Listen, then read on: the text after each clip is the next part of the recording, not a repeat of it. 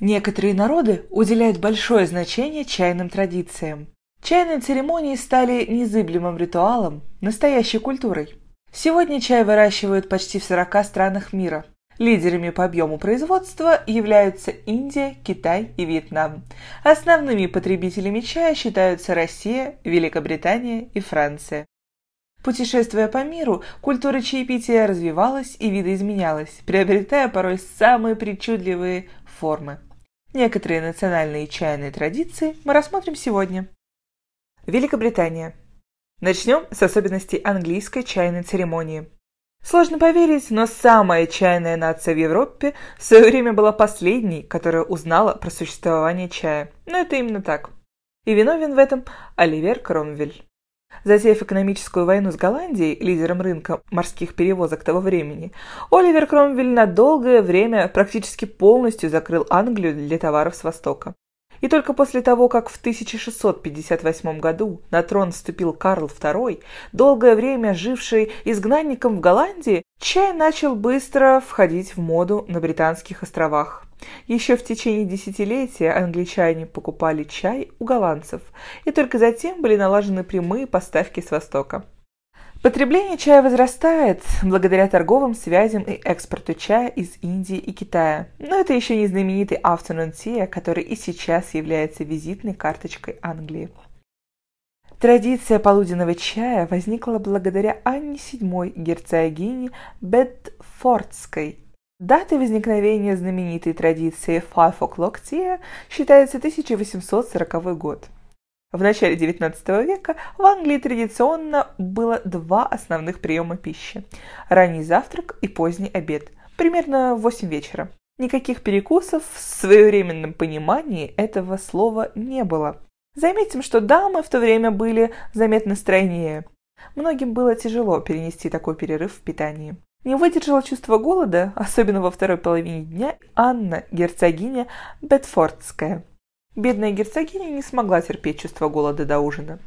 Герцогиня потребовала в частном порядке подать в ее личный будуар поднос с чашкой чая, хлеб, масло и кусочек торта. Решение было найдено, чувство голода отступило, а частая привычка пить чай во второй половине дня прочно закрепилась за герцогиней. Позднее герцогиня стала приглашать своих друзей разделить приватную чайную церемонию, Милая летняя традиция оказалась настолько популярной, что герцогиня продолжала приглашать гостей по возвращению в Лондон. Она посылала красиво оформленные приглашения своим знакомым присоединиться к ней и разделить чашечку чая.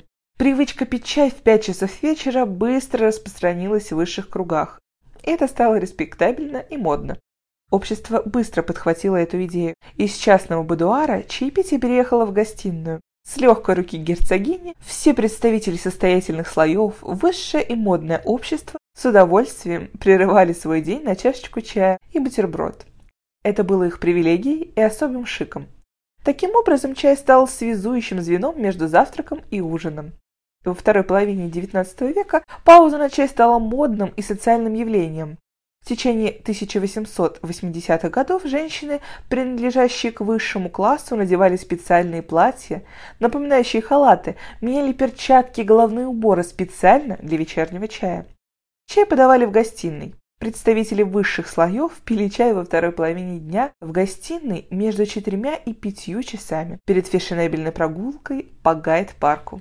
Выбор блюд стал намного шире и изысканней. Прежде всего это были бутерброды, в том числе традиционный английский бутерброд с маслом и тонко нарезанным огурцом, взбитые сливки, торты и пирожные. Чай поставляли из Индии и Цейлона. Подавали чай в серебряных чайниках и разливали в чашки из тончайшего костяного фарфора.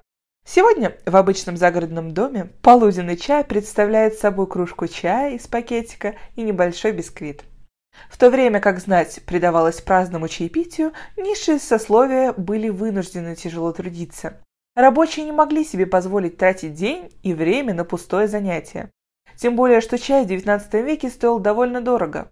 Рабочий класс имел другой бюджет и другое расписание. Уставший рабочий с фабрики не мог пойти домой раньше шести часов, чтобы полакомиться тортом. В промышленных районах Северной Англии и Южной Шотландии чайная традиция эволюционировала. Появился высокий чай или tea, И если для знати это было общественным мероприятием, то для простого рабочего в XVIII-XIX веке это был необходимый прием пищи, чтобы дожить до ужина, а иногда и вместо него.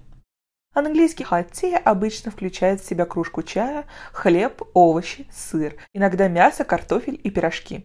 Эта традиция до сих пор существует в некоторых районах Англии и Шотландии. Еще одна существенная разница заключается в способе употребления напитка. Возможное объяснение, почему чай называется высокий чай, является то, что накрывали для чая за особым столом и сидели на стульях. Высшее общество предпочитало наслаждаться чаем, сидя на низких мягких диванах или высоких креслах за низкими столиками.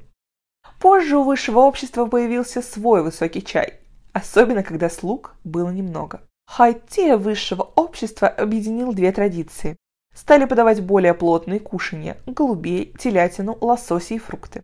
То есть, если вы серьезно проголодались, то вам предложат высокий чай с широким выбором блюд. В современном варианте, если вы голодны, то вы выбираете хай-те. Традиции. В дождливой Англии чайный этикет отличается своими особенностями. Столик должен стоять у камина в гостиной. Посуда должна быть обязательно из одного чайного сервиза –